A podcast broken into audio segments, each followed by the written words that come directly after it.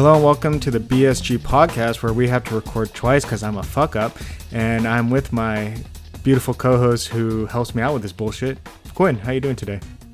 I'm doing pretty good. If you do not know who we are, we're an informative bi-weekly podcast focused on gaming news and discussions. On Mondays, we go over the news for the week, covering everything gaming without the BS. And on Wednesdays, we pick a juicy topic or game to review and give our half informed opinions. If you have half informed opinions of your own, you can tweet us them on Twitter at BS Gamers Podcast. And if they want to do anything else for us, Chase, what can they do? Well, they can send their non malformed opinions uh, to rate and review us on their local whatever the fuck would they do it? Their their iTunes, their Spotify podcast platform. it's a podcast platform. I don't know the difference. Okay, uh, yeah. On the I heard that there's one called Podbean that Quinn mentioned when there's we recorded Podbean, this the first you got time. Apple Podcasts, you got Spotify, you got Google Play Store, wherever you listen to fine quality podcasts like this, you can leave us a review. It would be very well earned. Maybe not, but it'd be very well appreciated. And uh, if it, if you don't think we earned a review from you, you can tweet us at BS Gamers Podcast on Twitter and tell us the reasons why we need to improve and how we can improve, and we'll try to implement your suggestions. Sure, we'll do it. Just Uh, don't give we'll us a bad review. All right, Right. you you ready to get on into the news? Let's get right into the news. So, first off, we have game releases of the last week, and there's a lot of them, so hold on tight.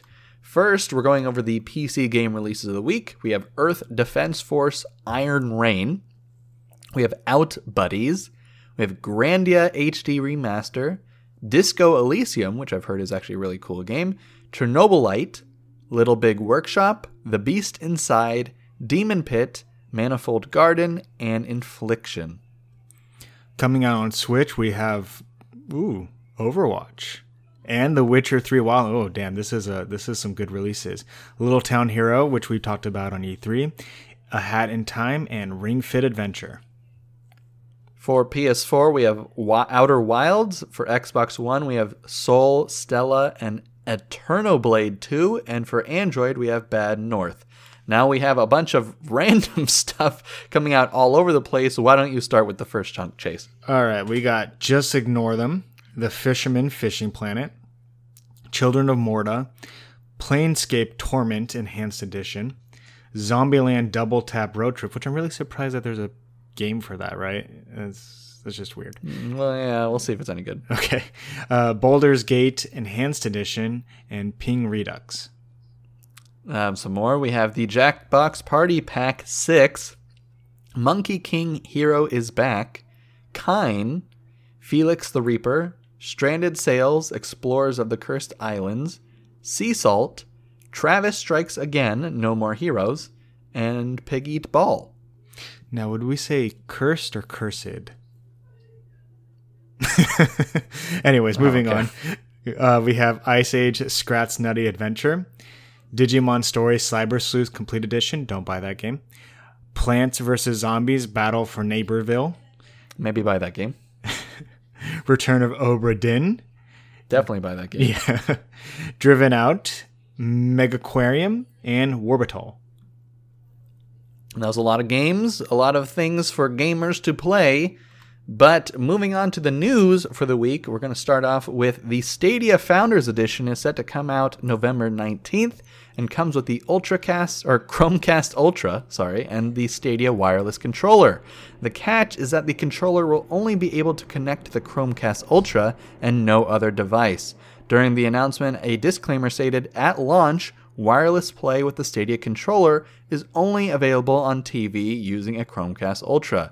So ultimately, what that means is that it sounds like if you're trying to use Stadia on anything else, let's say like Google Chrome, maybe your TV has a Google Chrome app, uh, you will not be able to use the controller. You need to have the Chromecast Ultra to play with their controller. Um, and then I guess to add a little bit more is that you can play it tethered, is what seems to be the thing. Is like you'll Oh, have to- using yeah wired connection, but not wirelessly. Correct. no, not yeah. wireless. Yeah. Analog Pocket is set to release sometime in 2020, which allows you to play some of your favorite titles from the Game Boy series to games such as the Game Gear, Atari Lynx, and etc. with an adapter. The Analog Pocket plays the game without any form of emulation, allowing the games to be played as intended. As well as the Analog Pocket is going to connect with your TV with its accessory, as well as having Bluetooth slash wired controller support. So basically, this is sounding like a Switch here. Also comes with built-in synthesizers and sequencers for making digital music. Um, do you know anything about music, Quinn, to understand what that means? Because I, I don't have a lot of information about what that could mean. I think it's trying to say that it it's allowing for like true 8-bit noise to come through. That was- 16-bit. Yeah, that was my guess, thinking like it would probably be related to music from that time period that you can make. Cool Right. I think it's sense. trying to emulate exactly how things would sound instead of like coming through an HDMI cable, Okay. etc. It'll also be providing a developer's kit to allow the development community to make their own games uh, for its platform, or I guess system, as well as help port other classic games. Sounds kind of interesting. Yeah, actually, I kind of want it. Buy it for my birthday, Quinn. Oh god. So NBA 2K20 has come out in September, and apparently it is now the best-selling game of the year so far. It just instantly came out, and then boom, top-selling game of the year so far of 2019. The NPD Group also announced that Take-Two's NBA NBA 2K20 had the biggest launch success of any previous sports game, and with its release, it has made NBA 2K the sixth largest franchise in gaming history, with like a, a, a quote on that with full game dollars. I don't know what that means. Chase doesn't really know what that means either, but we looked into it. I put some asterisks. Yeah, we'll put asterisks around it. We don't know exactly if that's accurate, um, but when we did look into it, NBA 2K20 is indeed the top game of the month and year to date, but the franchise isn't even close to the sixth largest franchise in gaming history. So the, the asterisk is around whatever full game dollars means. But I still find it pretty interesting, and maybe we'll talk about in this discussion, that uh, the game is doing insanely well, especially since there's uh, rising tensions around the NBA and China at the moment. And then remember the whole debacle that we had about its um, loot boxes? Right, but no, no one seems to care one about gives a fuck. China or loot boxes. Eh, NBA is, is fine, I guess. Yeah, I, I can actually talk about a little bit about how interesting uh, sports video games are because of some books I was reading when we get to the discussion. So it'll be Sounds fun to good. talk about. Moving on, we got that Xbox One is adding basically new filters to help curb, I guess, what you see in games. So, like when you get an activity feed, when you get private messages from your friends, random uh, internet randos, you know, whatever whatever you want to call them, you can now filter it in such a way that uh, you can create it on a friendly level, a medium level, mature, or if you're like Quinn and me, unfiltered. We don't give a fuck. um, so basically, Xbox is coming out with these new filters, and it allows you to do a lot of customization. It allows you to, when you uh, talk to friends, you can actually individualize if they can have a filter or non-filter option. And then one of I think the interesting things that comes out with this is that the adult accounts will stay as is, but child children accounts uh, accounts um, who are I guess under the children I guess style, you know, like how PS4 does it with child child accounts. yeah, you Um, basically have be- a parent account and you can open child accounts for your children. It's, Yeah. it's it's it's weird to me, but in other in a different way, not what I'm talking about. Um, but basically, yes, they will have, be at the highest filtering level by default. So you have to change that if you want to fix it. In other news, Fortnite introduces a new chapter in their gaming universe rather than a new season. So going on to season 11 or 12, whatever it is. Uh, I think it's 11. They're so 11. after the black hole incident, they decided we're doing a whole new chapter. Fortnite is now revamped and a lot of things have changed. So after 36 hours of downtime, Epic introduced a new map, new mechanics to the game as well, such as swimming, fishing, and motor boats, which is another vehicle. Um, Fortnite also introduced bots into the non competitive scene in order to help the player's skills improve in the game without being crushed. Over time, the numbers of bots decreases as you get better and will include more and more live players. So interesting changes coming to Fortnite. We'll see where this takes us in the future. Yeah, be uh, and they're doing so well right now. Like ever since that uh, black hole and just the downtime, how much people really wanted to uh, play it.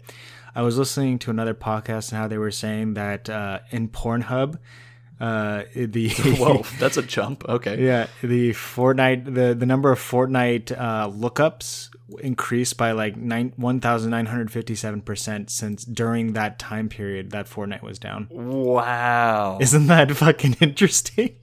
Wow. Actually, another interesting thing, and maybe we'll, we'll this will become part of a discussion on this, but um, essentially, a lot of people were bringing to mind that people were having basically withdrawals from Fortnite, and it was people were talking about gaming addiction and how this like is a is proof that gaming addiction is a thing because people would be couldn't play a game for 36 hours and were like going crazy and looking up. Fortnite porn. Like, come on. It's a pretty funny uh, statistic for sure. yeah, depression is also funny. Moving on, we have that Switch is hitting a new milestone in North America, and they sold 15 million units, as well as having 14 first party Nintendo Switch games selling more than 1 million units, and four of them hitting at least 6 million. So that's really good for them. Mario Kart 8 Deluxe and Super Smash Bros. Ultimate set sales records for their respective franchises, becoming the fastest selling games to date. And you know that that I can believe, unlike the NBA 2K one, because uh, Right. they, they said it for their respective for Nintendo, essentially. Right. Although, on honest honesty, I mean they're the only they, they don't go past Nintendo. Now that I think about it, Mario Kart 8 and Super Smash, no. right. So it's it's going to be on Nintendo anyways. Uh, to compare this to their Wii U, and I added this little bit because I just thought it was funny. The Wii U sold 13.56 million consoles worldwide, while the Switch sold 37 million over that worldwide. I, I don't think that's all that surprising. The Wii U wasn't as successful as the It, Wii. it was a failure, right? But it's such a big difference, and the fact that in uh, North America they sold 15 million already, and you know the Wii U, you know they had they had years to sell it. It's just it's Right. sad. Well, anyways, moving on, we're going to be doing a little bit of a update on the Blizzard Blitzchung Hong Kong versus China incident. Um, due to the big news last week surrounding the Blizzard controversy, Blizzard has done some major damage control. Uh, Chase was surprised that Overwatch launched on Switch last week. Um, and the reason why he didn't probably know that was Blizzard pretty much canceled all promotion for Overwatch on Switch, especially their huge launch party that was set to be taking place in New York City. They canceled it. They canceled everything. They didn't want to talk about it um, because it was essentially giving players a venue to come talk about Hong Kong, etc. Blizzard also removed their Mei statue. Mei is a character from Overwatch that was becoming popular with the online Ho- Hong Kong supporters. So they removed the character statue from their storefront because Mei was being associated with the Hong Kong protests. In addition to this, Blizzard, um, besides them making moves to try and do damage control, people have also made moves of their own. So, two senators and three members of Congress have sent a formal letter to Blizzard urging them to take a stand against China's intimidation tactics. Protesters have also made their own pushbacks as a rally is set to go off during BlizzCon 2019, which starts at the beginning of next month. There have also been other protests, especially online, and Blizzard has tried to squelch some of these folks online, with Twitch chatters being silenced or banned from Blizzard promoted streams, and competitive players being punished, similar to Blitzchung, for pro- promoting or pro- for protesting during tournament play. So there was an instant where three university players um, put up a sign that pretty much said the same thing that Blitzchung was talking about. You know, support Hong Kong, freedom for Hong Kong, and they were given a, a similar punishment to that of Blitzchung. Initially, they weren't, and so they made a whole complaint about why are we punishing the Hong Kong player but not other players from protesting? This is some sort of like this even proves that Blizzard is more pro China and is more about silencing Hong Kong rather than silencing the rest of the world. But Blizzard was quick to just punish the, those players, anyways. And then, then their outcries are about that now. No, actually, they were like, "We're glad we got punished equally. Oh, okay. We're, we're we're glad that there was at least equal punishment, and Blizzard is punishing everyone to the same degree." So that's pretty much the Blizzard Blitzchung Blitzchung update. Um, moving on. yeah, we have our last piece of news. Um, so, in this last piece of news, it's more of just like a conversation that a reporter had with Struthers, who is the founder of Devolver Studio. And he's basically calling for a reset over the developments that have been happening between Epic Games and Valve over like, oh, one is uh, taking all the indie games and is exclusive, or oh, the other one has better rates for developers and they can make more money off of it. And so Struthers, who has been in the industry for years, is saying that while this is true, um, Steam has been a very good platform for video gaming. They've been very transparent, accurate, and straightforward with everything that they do, along with cutting their checks to developers, always being on time. Like I guess uh, Struthers talked about in previous years, uh, growing up in this time period, uh, with with the video game industry, there would be stores and storefronts, uh, and I guess other retailers, not retailers, sorry, um, the industry, where they would not pay you for uh, for making your games, or even even worse, or I guess slightly less worse, they would uh, pay you very late. Whereas with Steam, they've been very good about that. He also explained how Steam basically set the precedent to giving 70% of the revenue to uh, developers. Uh, you were lucky, I guess, back then to even get 25 uh, percent of the check. So that's a very big difference in how much revenue that Steam was getting, giving as compared to um, other stores. So he's also went on to talk about the drama between exclusivity rights and how people are all butthurt about it. and saying that look, this has always been a thing since the dawn of time where uh, games are exclusive and maybe they won't come out on any other platform. And Quinn and I argue about this all the time, but I gotta say, it's really not that hard, at least in the Epic standpoint, to just get a new launcher or to get a new launcher on any platform uh, to play a game, as compared to like PlayStation, Switch, or I guess PlayStation, Nintendo, and Xbox. So yeah, some some interesting little tidbits about that. Well, maybe we'll have to have a little discussion on it, and uh, I can kick and scream. You can kick and scream and kick my ass because I'll eventually you'll you'll make a better argument than me, and I'll just stay quiet. All right, let's uh let's move on to the discussion.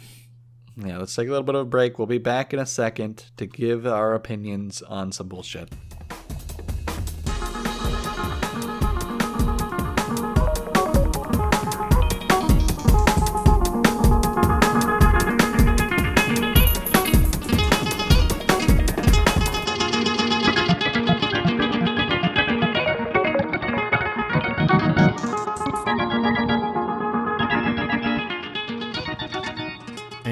Back.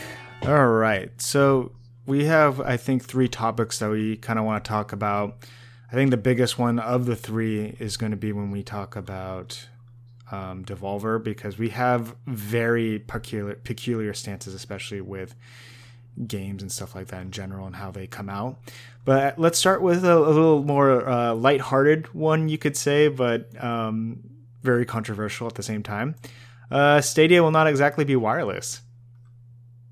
The well, it will be itself. wireless, but Sorry, you have to have a. yeah, the, the controller will be wireless, but you got to have that Chromecast Ultra if you want to play wirelessly. I, I mean, I'm seeing a Um, lot of asterisks here.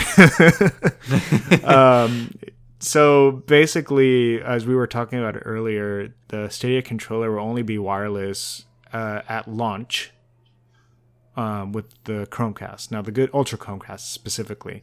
Now, the good news is that when you get the Founders Edition, which I don't know if you actually bought, went on and bought that, Quinn. Did you decide not to? I have not.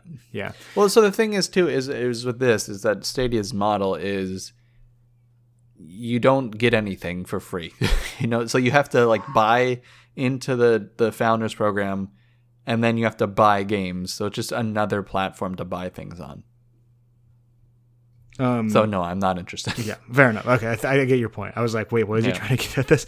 Uh, yeah, so the uh, controller specifically will have to be tethered if you want to play on a streaming device such as your phone or your tablet.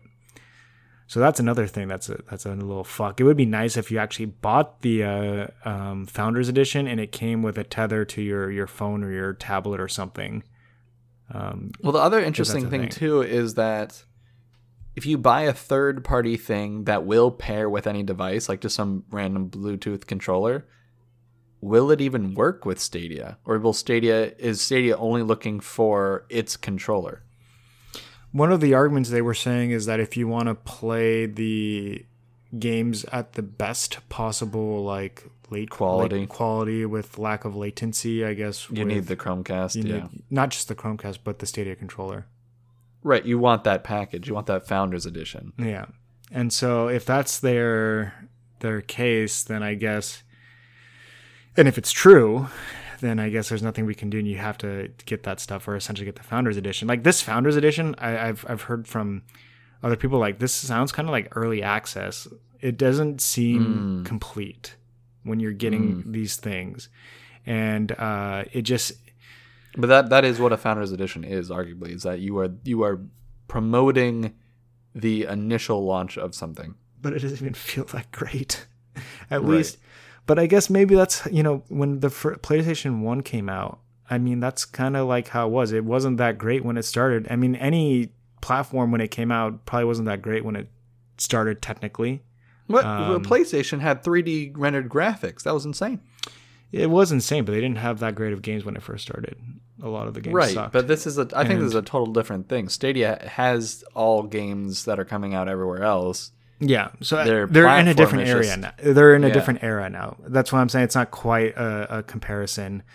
Um, and I know, like, you know, PlayStation, just for an example, when it first came out, like its pioneer um, game, you could say, was uh, not a Japanese game. I believe it was an American game. It was uh, Naughty Dog's game, uh, Crash Crash Bandicoot, that really helped uh, make it grow uh, as a console. Um, I was reading that. I don't remember if that was. I don't think that was the first game that came out. It's just it is the mascot you would consider with uh, PlayStation. Unless, can you think of anything else with it? Feel like- Spyro. Spyro was the other one. But wait, who made that one either as well? Was that also Naughty Dog? No. Um, Fuck. If that's also Naughty Dog, damn. I think it's the people that made Ratchet and Clank. Uh, they're also American based, right? Ah, yeah, I think so. Okay, so that's the other. So what they the PlayStation, I remember they were not very Insomniac happy. games. Insomniac. yeah, yeah, yeah. They were not very happy with the fact that it was American games that were pioneering the PlayStation, not not Japanese companies. Right, because there's a Japanese device. Yeah, makes sense. Anyways, going beyond that, yeah, it's just I'm really like Stadia really needs something to to stick with it, and it just feels like at least There's there's no wise, reason at yeah uh, there's no reason at current the current moment in time to go and buy a Stadia unless you have extra money and don't know what to do with it or you don't want a console. Like uh, if you don't want a console, you don't want a computer, you want to have like a minimalistic setup and you have money to just throw around and you have, I guess, the, best wi- uh, wireless internet, internet, yeah, in the like, ever. Like, then okay, I guess but I mean, I guess there are people that exist that don't play video games and have ridiculously good internet for their work for downloading and uploading shit. So but then at the same time, like when I think of those people, those are people who actually play games. so this is a really niche mm, market. it's like going after. extremely small. Yeah. And this is It's Google. like pretty much Google employees that like don't play video games but like want to play video games or something. I don't know. it's it seems like a, a, a niche or a niche that doesn't exist. That's just my Well, maybe in 2033 uh, then it'll exist. Yeah, when 2020 comes, uh, well, you know what? When it's not 2020, when November 19th comes around, you know, three days after my birthday, yay, it'll probably do shit. Honestly, I, I really don't think this will do. I'll well. get you one for your birthday. I'll fucking murder you if you do. All right, let's let's start talking about Stadia. Stadia is just, it, it's just getting worse and worse. every time I hear it. Boo! Uh, this one I'm interested in, and the reason I'm so interested is more than uh, just what it is. So we were talking about earlier the analog pocket Game Boy. Mm-hmm. And so basically, this is a, uh, I guess you could say, platform which is going to allow many different types of games to be played that were, I guess, um, I guess legally, you could say, because So it's uh, essentially like a physical emulator. yeah, Like instead of using an emulation software, it's like the physical hardware version of what an emulator is. And you know, if you try to find a Game Boy SP, you try to find, and these actually exist. I was actually seeing that there are these Game Boy like things that other people have created. Um, and so this is not the first one, um, but this is, I think, the first one I've heard about that's actually doing it for so many different platforms, which is which is the thing that I really like about it Right. is that um, it's trying to be able to uh, cater to many to many different uh, handheld platforms.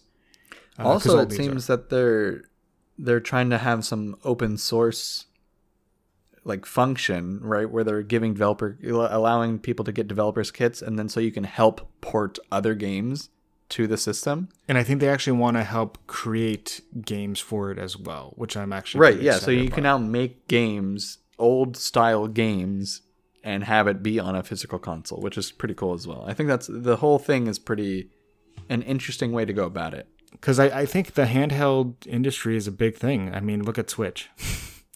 Uh, Switch Right. is like fucking rocking it. We already told you about its sales numbers. So to make a platform for, especially I guess like during the Game Boy time, it would be like 2D games. Like that's a market you can get into. Now I'm a little surprised. I guess in some ways it's not like trying to somehow become an app. You could say. Like I would be so excited if there was an iPhone app legally. This is because you can you can get it in other ways, um, where you can play your games through that app um, Right. on your iOS or Android. That that would be so fucking awesome. But I mean, this is just for now, especially. This is just as great to be able to actually have a physical piece of hardware that can play all these uh, old games that you have uh, lying about Right. that you can't play anymore because your Game Boy Advance SP broke or you lost it. Some bullshit like that. And it's like the all in like especially for like collectors or something, right? Where they don't want to be using their consoles all that much. Oh yeah, to keep to make sure it's uh to Keep things pristine or whatever. Yeah. Like then they can actually use this as a way to play games without having to touch their pristine consoles or whatever. and I guess I mean, I mean it's that's slightly not a strong case because what about the games themselves if they No, right. It's not a strong, but I I know there are a bunch of people, even me in some sense, that have like just old games around that are never going to touch them. But some people, like if I was you Mhm. and had old games around, I know you would play Uh, them. this is something I would do. Um, yeah. I would like to take this a little bit further. Um, I would love it if if I wanted to have a handheld device that I could somehow get a bunch of games on, like let's say a um, hard drive, like a, like a small compatible hard drive or a USB flash drive. Let's just say that I can connect it to my um, this analog pocket. It says, "Oh, um, oh yeah, we, these games are completely compatible. We'll just put it straight onto the console, and you can start playing it. And then we can even move your save files back to the USB drive after we're done. Yeah, there's no issues with that. That would be something I would love, because then Right. I mean, I would it would get to the point obviously where you can just download. Uh, I mean, that's pretty much you're describing. emulation games. no, You're you're describing like if the Switch just allowed old games to be put on it. Yeah, I mean that's what it does. It does have a lot of old games, but it so doesn't it's have like all of them. the argument is why why isn't there money being put towards development and research on like Nintendo to incorporate their old games in a digital way? They do. Nintendo has many, many, many digital versions of NES, SNES, SNES games, and etc. Right, but all, it's like super super popular ones. Why not have a system that will automatically take the physical version of the game and rip everything so that it's packaged neatly without having to do all this complicated work? there is a good point there, and I feel like there, if someone was smarter than me, could come out there and probably say that there is an issue. I bet you there is an issue. Uh, because to me, it, it sounds like you're getting into the realm where like you might as well like like not might as well, but there are you can play the games online already by downloading them and using an emulator. Like it doesn't Right. seem like that's that much different. Um, you're just you're just now having the the handheld console portion of it, and so like a lot of that back end stuff that I was talking about is very illegal. Um, right. I, I know. I know all that. But I'm saying, from a monetary point of view, why doesn't Nintendo create like an official emulator that can rip the games and package them into, um, package them into apps for the Switch? And make a shit know. ton of money with just I a don't know. software that's ripping all these old games. A lot of people like old games. I, I agree. I don't understand why they don't. And if they had a if if emulation is that easy, which I highly doubt. If emulation is as easy as like, look, we own the we own the game. We're just going to rip the physical copy, have this piece of software. If I'm assuming uh, the hypothetically it'd be Nintendo putting a bunch of money towards research and development of emulation of its own uh, collection of prior games.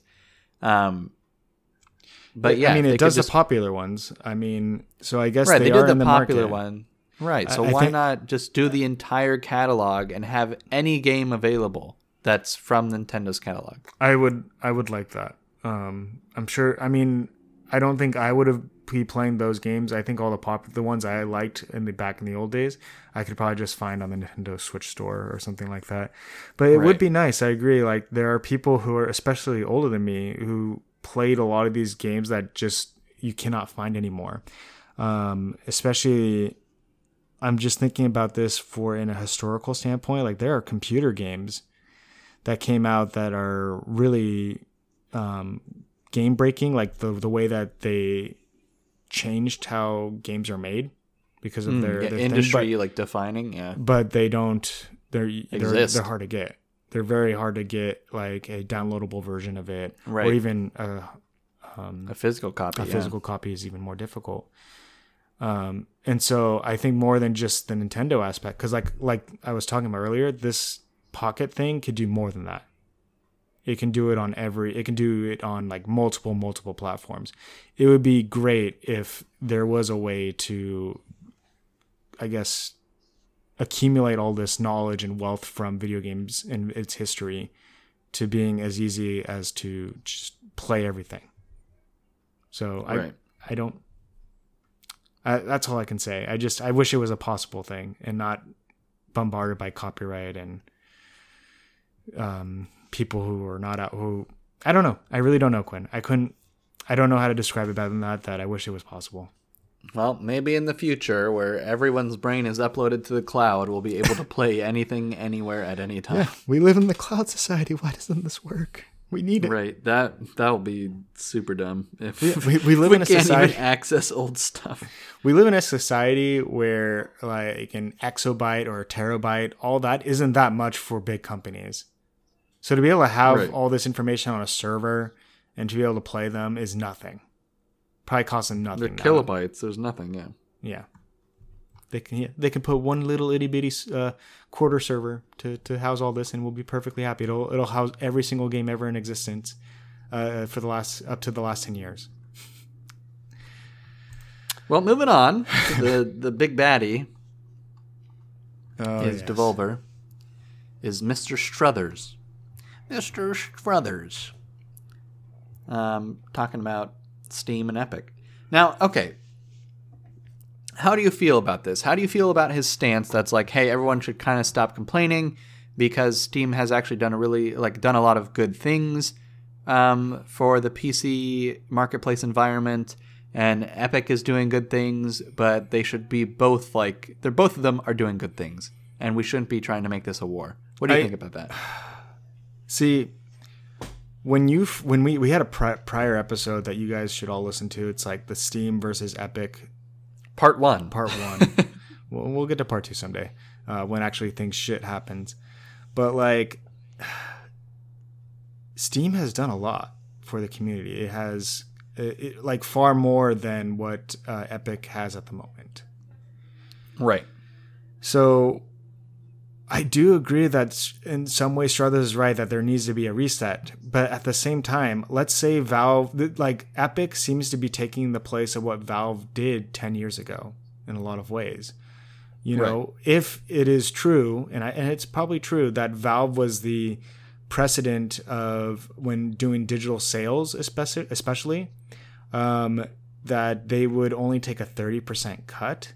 And that was like groundbreaking back then, then what Epic is doing right now is doing what Valve did 10 years ago. right. And so this is this is I completely agree with this. All right, that- continue. Oh, sorry, I, I interrupted you. You can uh, continue. no, no, no. You continue. Continue. That's All I right. was So I completely agree with this because basically his argument doesn't make any sense. He's being nostalgic of a period where Steam was the best thing ever.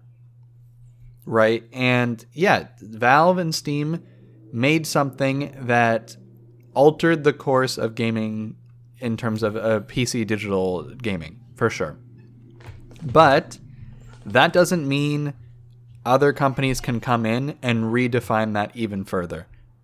And I think that is, in a way, I feel like he's almost trying to help Steam out. Like, hey, Steam's not a bad guy, but this is a new age, right? Steam has been out, or Steam has been a thing for almost 20 years. Like, you can't support um, a business model that hasn't adapted. And I mean, they have adapted, but in terms of in terms of development developers cut, that hasn't really shifted. And this might come from our methodology or I guess our culture of like capitalism, uh, where, you know, you have a bunch of competition that has to fight against each other and you don't want to just keep things as it is because maybe that's just not how it should be. Because let's, let's think about like how things have changed. We talked about in a previous episode as well about digital downloads. And because of that, um, it costs actually a lot less in some ways to make a game. I mean, in a sense because like when you think about all the 3d uh, animations and all that jazz that you add into a game yeah sure it, it makes the cost go up The But- distribution the the distribution. distribution of games has pretty much gone to zero. and so uh, because steam just has to keep a storefront up maybe they shouldn't take as big of a piece of a pie uh, of the pie from developers I'm, i mean that's just my that's one argument against it um, that maybe 30% is too much now of how easy it is to have i guess like gigabyte storage for the game how easy it is to get the game maybe maybe the percentage should be decreased from 30 to uh, 12% So I whatever it is don't right. I don't think it should be 12%. I think Epic is trying to do like create lots of competition by doing 12. but maybe 30 is too much and somewhere in between Uh, yeah, so I think it's it's more like, hey, thirty is too much, and it should be dropped. I think twelve is is a little bit cutting Valve and Epic short. Um, yeah. and i don't think we can give a number because we'd actually need to research Right, we don't we don't have value. the statistics and the the math on any of this, but I mean, from a my point of view, Steam houses far more games than Epic. Steam needs like a lot more server space and storage and customer support and developer support. They have to have way more than Epic right now. And so they are offering developers more things. Uh, the only thing they're really not offering is we're going to pay you up front, which is Epic's sort of exclusivity deal thing. Is we'll we will pay for your game up front, and if you make additional sales, you won't get paid until after you make X amount of sales. do you think that's a th- big thing that should continue on along with epic as well with like being able to pay I, I don't think Epic's going to do that forever. I highly doubt it. I think that, yeah. that they're trying to make their name in the market for developers, and that's how they're doing it. Is hey, we are going to take away all risk for you. We're, we'll take the risk from you, um, for your game. Mm-hmm. So switch to Epic. Now, I don't think that's going to stay forever. I think that'd be ridiculous if they'd keep that forever. Um, unless they handpick, unless they act like Nintendo did in the very beginning, where Nintendo Mm. handpicked which titles went on the platform. If Epic is still is continuing to do that in terms of like, hey, we're gonna start so to like handpick and curate. service kind of like a lottery service but maybe a, a little bit more Oh, not lottery, more more. not lottery, more so curated. Like we will pay, Oh, we will curated. take, That is the yeah, word, eat yeah. eat the cost, but we are handpicking who we want. Um, that that might be a, f- a future in Epic. I don't know, but I think at the moment, yes, Steam is a huge, giant, huge infrastructure concerns. I'm sure that they have to pay for, and I'm sure that 30% is is partially why it's maintained that number.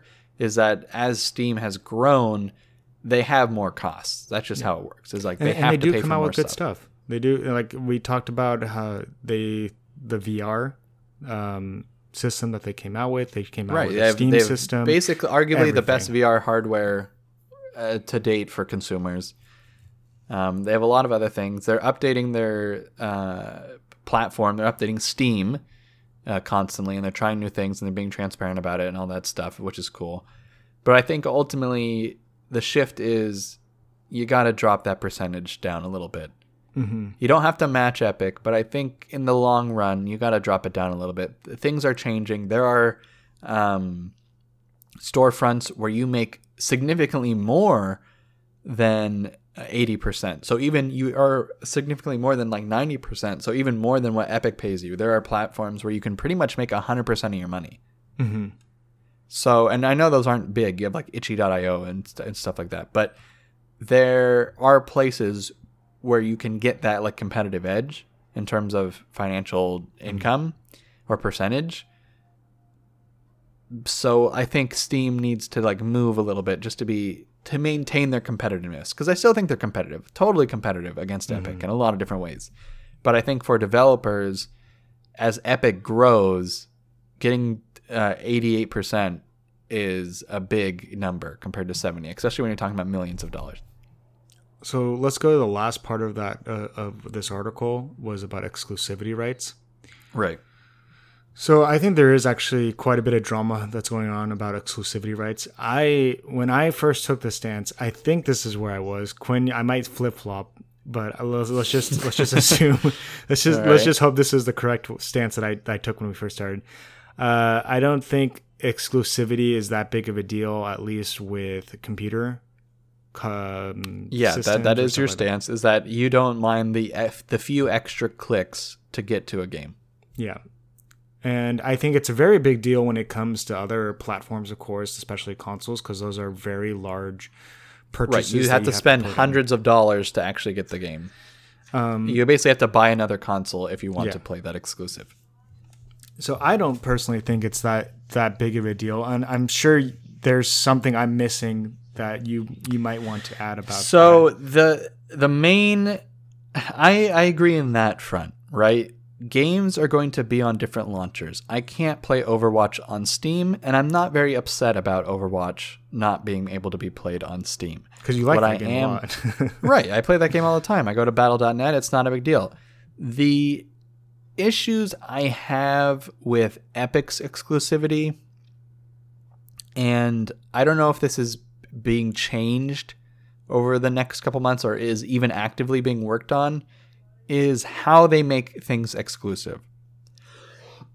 and now, what I mean by that, what I mean by that is several games, especially indie games, that I've been excited to play that were originally announced on Steam have been removed from Steam and have been made exclusive and will not go on Steam for another year or so.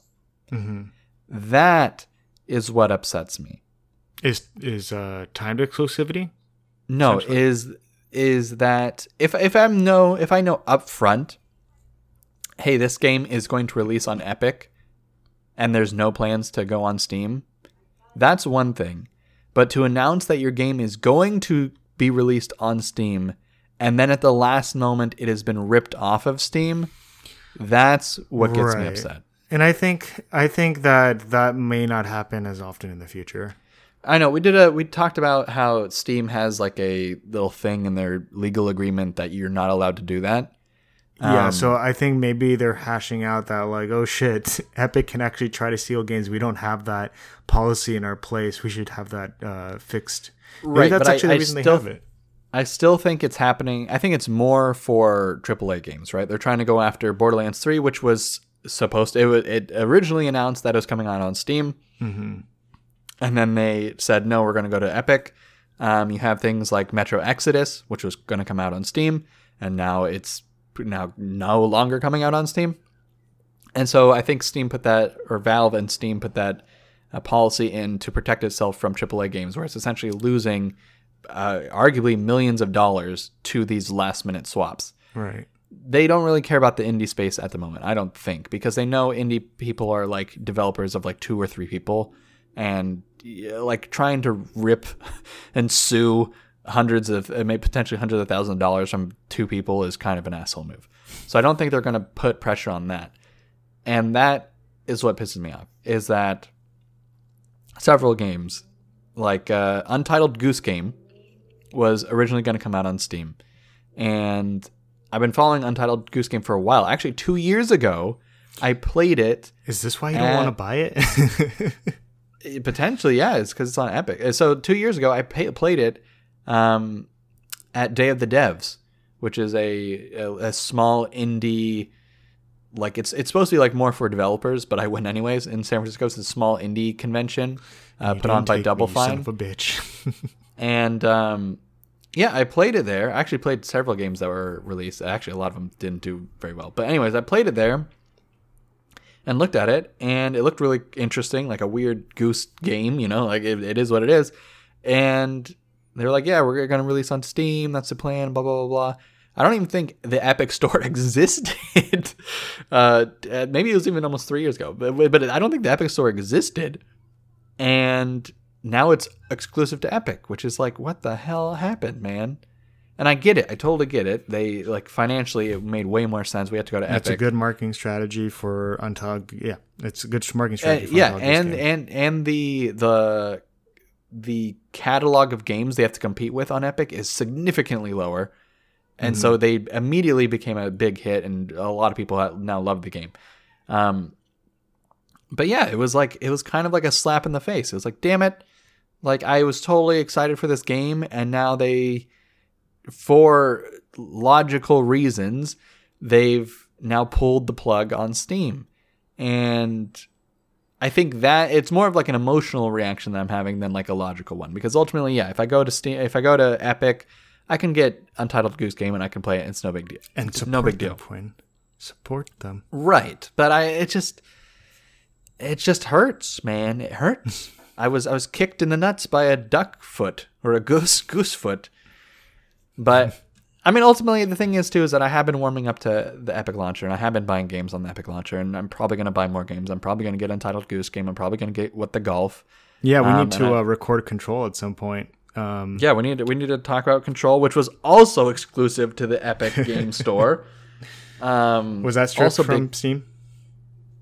Uh, I don't think it was originally announced on. St- oh, it could. mm, I don't remember. It should have. remember. It should have been because I mean, it's not like Well, no, I think- I don't remember four-year in- development cycle, and then the last year, it- no, only a one-year development cycle. It was years, Right, but they they put teaser trailers up, but I don't believe those teaser trailers had at the end where it would be launched. Mm, I wonder if they had talks with Epic uh, when There's Fortnite was yeah. launched, and then doing There's really potential. well. Yeah. Well, I think that's it for our conversation, Quinn. I think yeah, I think we're we're at a point where I'm running out of time and I need to go do shit. And it sounded like a good place to stop. I agree. Guys, thank you for listening. We hope you enjoyed our podcast. We hope you reach us out on Twitter and share your opinions. You know, talk about Blitzchung, talk about Devolver, your opinion about Steam versus Epic. You know, there's so much shit to talk about that we would love to talk to you guys about. So please go on Twitter at BS Gamers Podcast and talk to us. But Quinn, I gotta ask, what is something even more important than talking to us? What is the most important than talking to Chase or I is leaving us a review on the podcast platform of your choosing Apple Podcasts, Google Play, Spotify, Podbean, and many more. Overcast.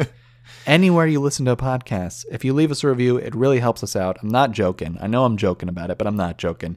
really helps us out, gives us feedback. If you have if you plan to leave a review, please leave us a little description about things that we're doing well, maybe things we can do better. If you have a long list of things we can do better, we would appreciate that you don't leave a naked review and you go over to Twitter at BS Gamers Podcast and Yeah. leave your Or- comments and critiques there. Guys, leave a five star review and then make it as bad as possible. Like, oh, this a podcast needs to do this many things. Like a fuck ton of shit. But as long as it's five star review, we will still read it, and we will learn. Chase is it. a is a little bit of a gold digger, is what he is. He's a five star gold digger. If you could leave a six star review, I would take it. Right. We could be the first in the world. on- support our Patreon, people. Yeah, if you were from Dubai, leave a six star review. Um, yeah. Anyways, guys, thank you for listening, and we'll talk to you guys later. See you soon.